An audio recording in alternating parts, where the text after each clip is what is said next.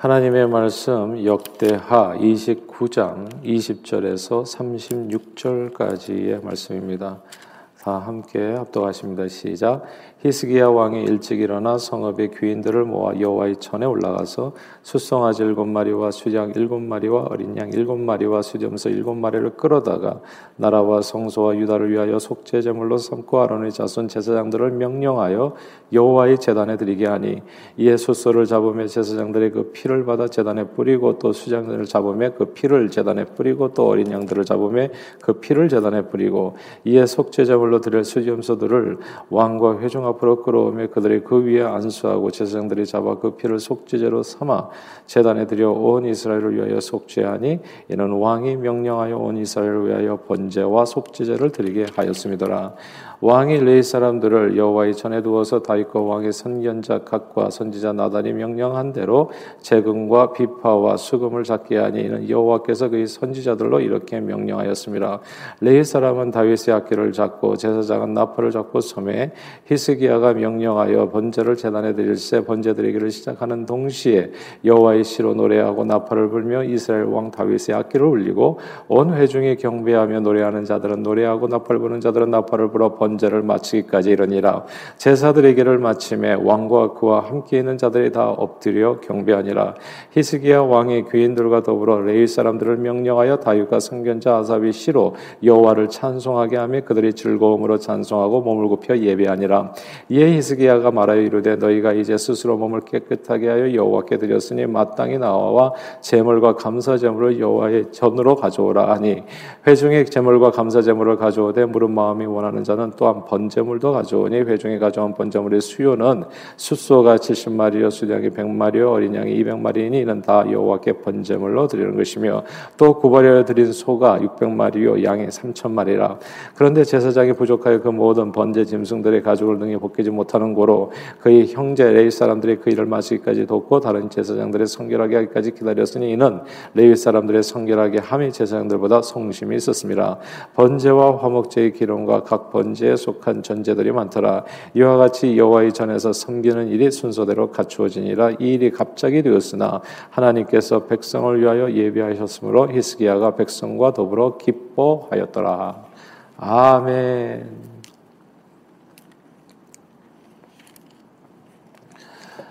아, 올해였죠. 8월 15일 신문에 난 기사를 보고 저는 정말 깜짝 놀랐습니다. 제 75주년 광복절 경축식에서 광복 회장이라는 분이 참석해서 기념사에서 애국가를 가리켜 민족 반역자가 작곡한 노래를 국가로 정한 나라는 전 세계에서 대한민국 한 나라뿐이라고 비판했기 때문입니다.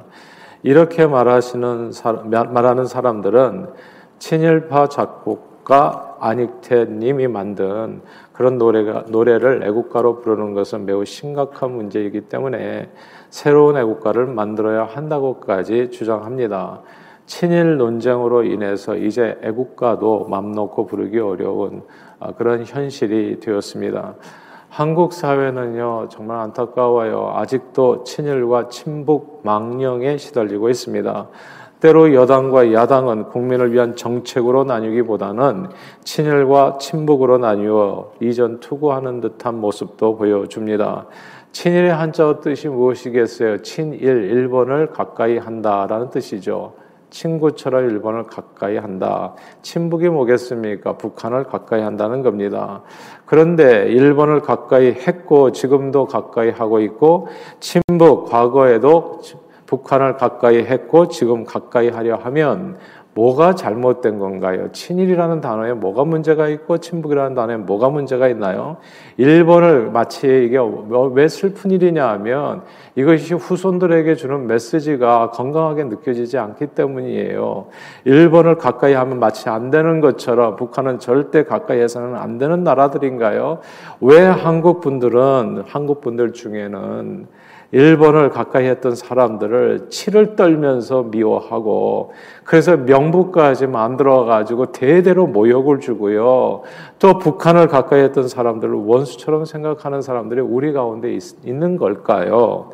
이게 친일과 친북 논쟁으로 인해서 급기야 애국가 나라를 사랑하는 노래까지도 이게 또 불러야 되냐 말아야 되냐 맘 놓고 부를 수 없는 그런 지경에까지 놓이게 되었어요.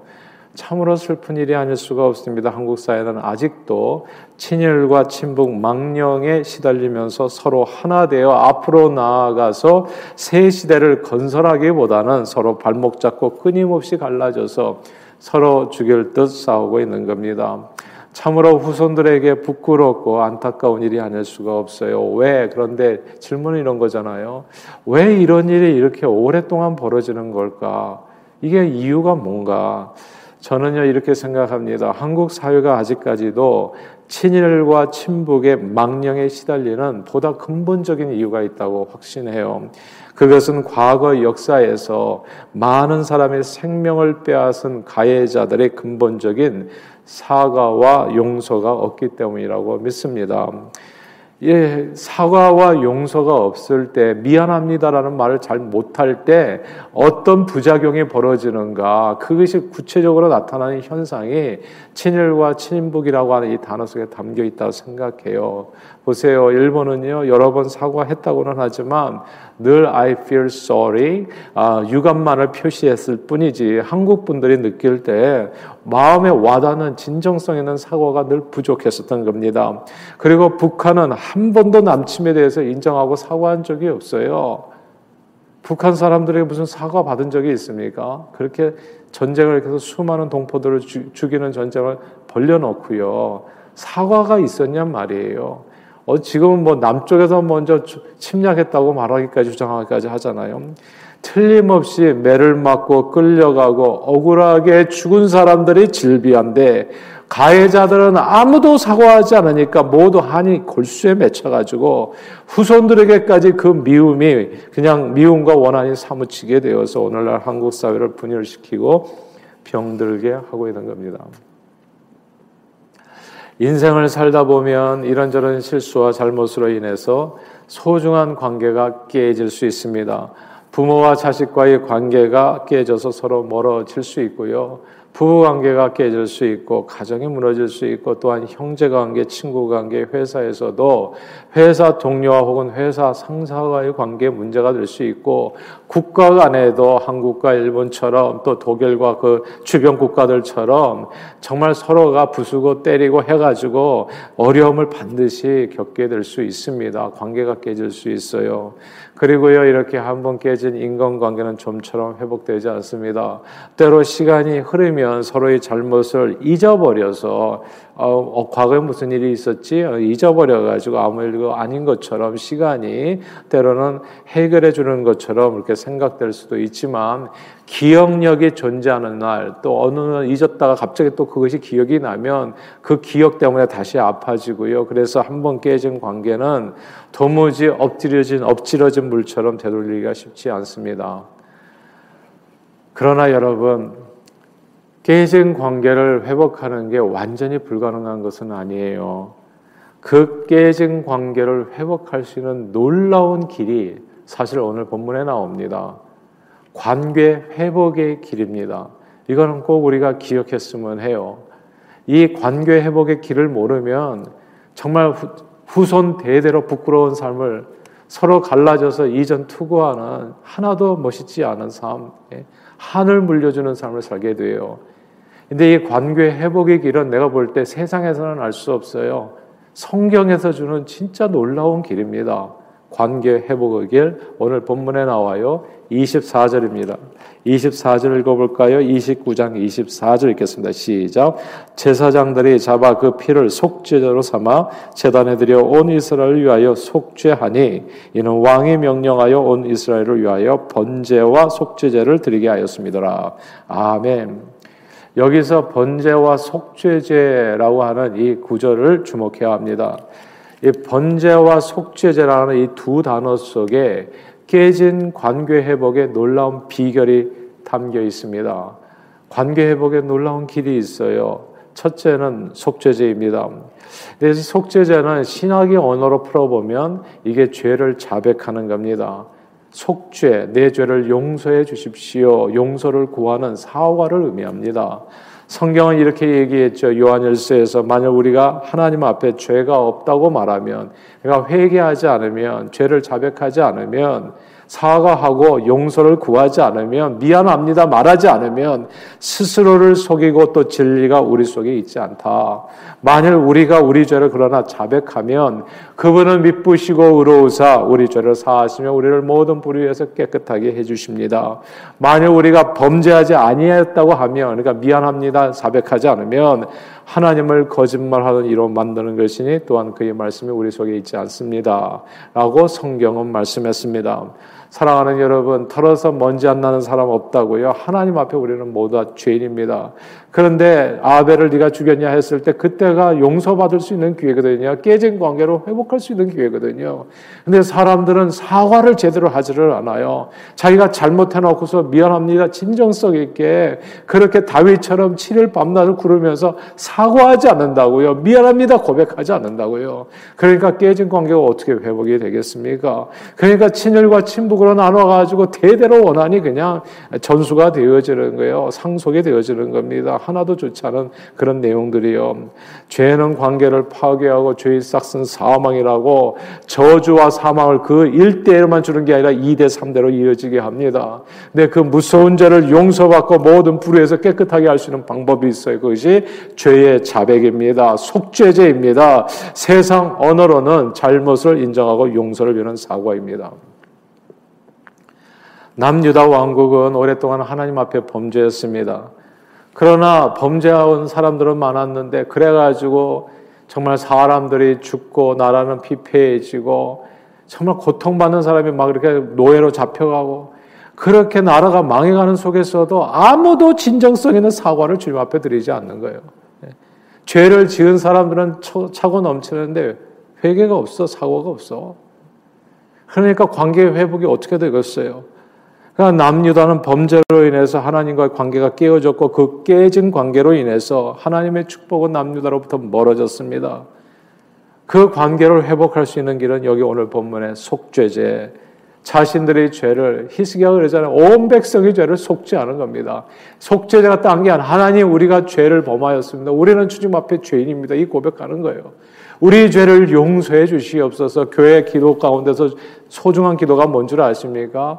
내가 아무 잘못 없는 것처럼 뻔뻔하게 앉아 있는 게 아니라 하나님 지난 모든 순간에도 내 살아온 길 돌아보니까 걸음마다 자음마다 다 죄뿐입니다. 저를 용서해 주십시오.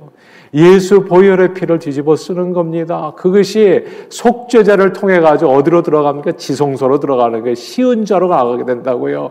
하나님의 은혜의 보좌까지 속죄자가 중요한 겁니다. 이 미안합니다라고 하는 한마디가 때로는 놀라운 역사를 이루네요. 사람들의 마음속에 있는 원한과 미움을 씻어내고요. 관계를 회복하는 놀라운 치료 효과가 있는 겁니다. 일본과 비슷한 전범국인 독일은 유럽 사회에서 일본처럼 그렇게 미움받지 않지요. 또 원한이 대상이 되지를 않아요. 주변 국가들 중 과거에 친독했던 사람들이 왜 없었겠어요? 프랑스에도 친독했던 사람들이 있었고 친일파처럼 그리고 폴란드에도 있었고요. 다 뿌락지들이 있었던 거죠. 독일을 앞장세워 독일을 칭송했었던 타민족 국가 나라 사람들이 있었던 거죠. 근데 그 사람들이 한국에서 친일파처럼 대대로 친일 정부를 만들어 가지고 모욕 주고 배 척이 대상이 되지 않습니다. 이상하지 않습니까? 왜 그 나라들은 친독파 사람들이 없었겠냔 말이에요. 이유는 독일의 끊임없는 사과 행위에 있는 겁니다. 그러니까 근본적인 친독파, 친일파가 될 수 있는 그 근본적인 이유가 사과로 끝나버리고 나니까 친일파 논쟁이 안 생기는 게 친독파 논쟁이 안 생기는 거예요. 근본적인 문제 해결은 미안합니다라는 단어 속에 있는 겁니다. 독일은 전쟁으로 인해서 가장 큰 피해를 본 바로 옆 나라 폴란드를 위해서 기회가 있을 때마다 전 세계를 다해서 다 했지만 그러나 기회가 있을 때마다 상대방이 요청해서가 아니라 자발적으로 사과하고 또 사과하고 또 사과했습니다. 전 세계를 놀라게 한 독일의 사과 1970년 12월 7일에 있었지요. 바르샤바의 유대, 유대 인 위령탑 앞에서 있었습니다. 당시 빌리 브란트 서독 총리는 한참 고개를 숙였다가 털썩 무릎을 꿇고 두 손을 모았습니다. 서독을 대표하는 대표자가 전범 희생자들의 죽음 앞에 전심으로 사과하는 모습을 미안합니다. 용서해 주세요. 저희가 잘못했습니다. 이 서독 총리의 행동은 폴란드인은 물론 전 세계인들에게 정말 깊은 인상을 주었고요. 이 사죄와 화해를 상징하는 역사적인 장면이 되었습니다. 이 장면이 사람들의 마음에 각인되니까 어떻게 끝까지 원한을 갖고 사냐고요. 어떻게 친일파로 나뉘냐고. 예? 어떻게 애국과 논쟁이 생길 수가 있겠냐고요. 근본적인 원인은 그러니까 사과가 없는 거예요. 미안합니다. 그러면 관계는 회복되지 않아요. 관계가 회복되지 않으면 끊임없이 부작용이 생깁니다. 사랑하는 여러분, 근데요. 인생을 살다 보면 이게 남 얘기가 아니죠. 이런저런 실수와 잘못으로 소중한 관계가 우리 가운데서 얼마든지 깨질 수 있어요. 그 깨진 관계는 그 어떤 노력으로도 다시 회복되기 어렵습니다. 그 회복되기 어려운 관계가 회복될 수 있는 길이 속죄제입니다. 자신의 잘못을 미안합니다, 죄송합니다 고백하면서 용서를 구하는 행동이요. 저는 언제나 저와 여러분들이 잘못을 발견하게 된다면 꼭 회개할 수 있기를 바래요. 미안합니다. 고백할 수 있고 하나도 그냥 자존심 하나 자존심이 무슨 뭐 정말 10원짜리보다도 못한 게 자신, 자존심이거든. 그거 붙들고 관계 깨지 마시고 깨진 관계를 회복하십시오. 미안합니다. 진정성 있게 생각해 보세요. 만약 일본이나 북한이 자신들의 침략을 고백하고 용서를 구했다면 오늘날 친일파, 친북파로 나뉘어서 여전히 피 흘림의 싸움은 없었을 거예요.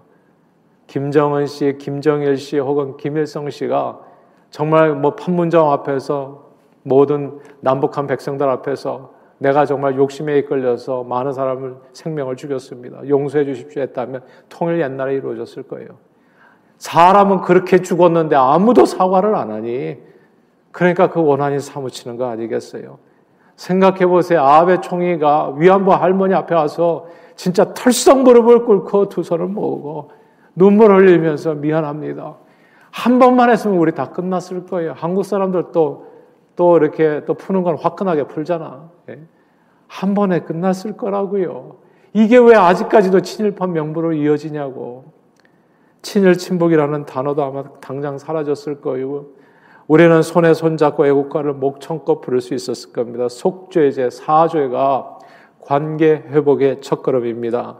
히스기야 왕은 그걸 했어요. 속죄제를 하나 앞에 드렸습니다. 하나님 우리가 잘못했습니다. 우리 죄를 용서해 주세요. 그렇게 하나님은 뭐 한마디 말만 하면 되거든. 예.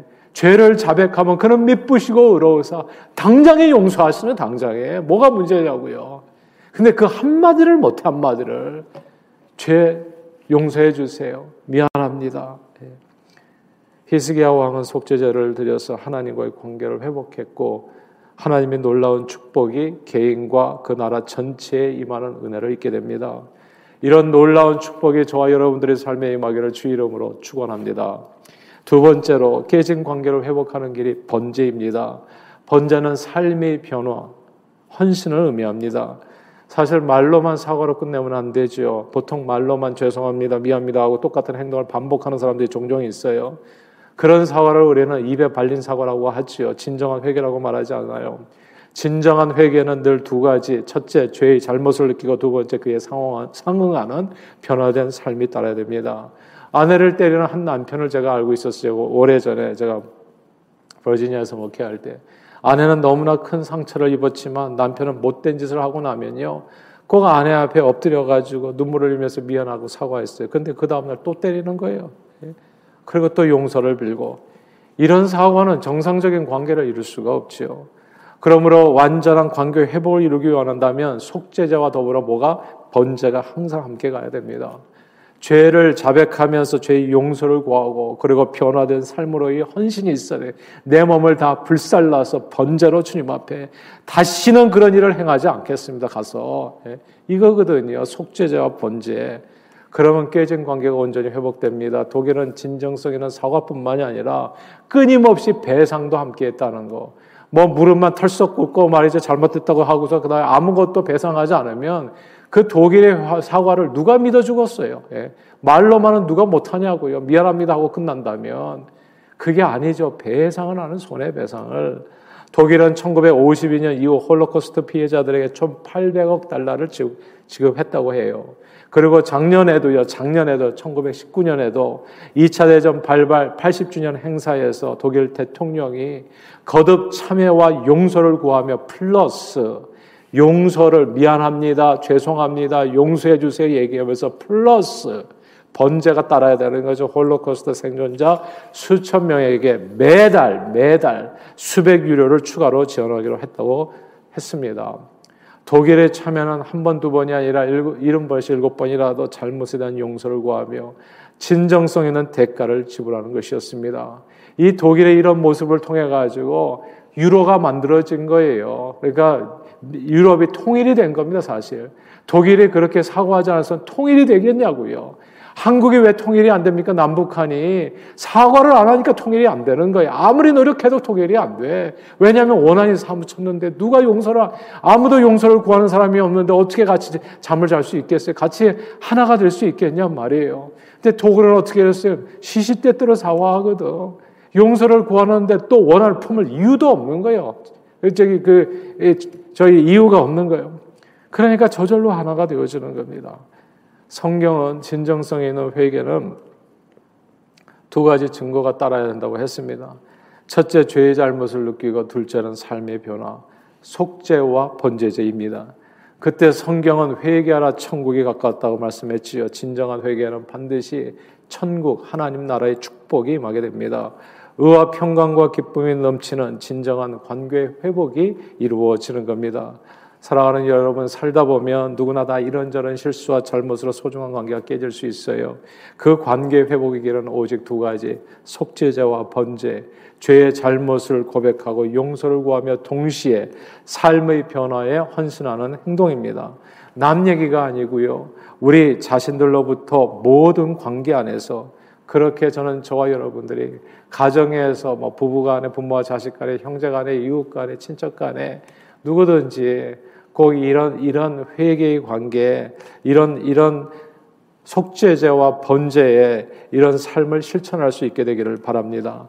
오늘도 미안합니다라는 고백과 함께 삶의 변화에 대한 헌신으로 모든 인간관계의 회복을 경험하시고 무엇보다도 하나님 앞에서의 진정한 회개로 하나님 나라의 은혜와 축복을 온전히 누리시는 저와 여러분들이 다 되시기를 주의 이름으로 축원합니다. 기도하겠습니다. 하나님 아버지 성경은 우리가 우리 죄를 자백하면 주님은 미쁘시고 의로우셔서 모든 죄와 불의에서 우리를 깨끗게 해주신다 약속해 주셨습니다. 늘 속죄제와 번제 죄의 고백과 더불어 변화된 삶으로 주님을 예배하고 또한 형제 간의 화평함을 이루어 천국 하나님의 나라를 이 땅에 이루는데 존귀하게 쓰임받는 저희 모두가 되도록 축복해 주옵소서 예수 그리스도 이름으로 간절히 기도하옵나이다. 아멘.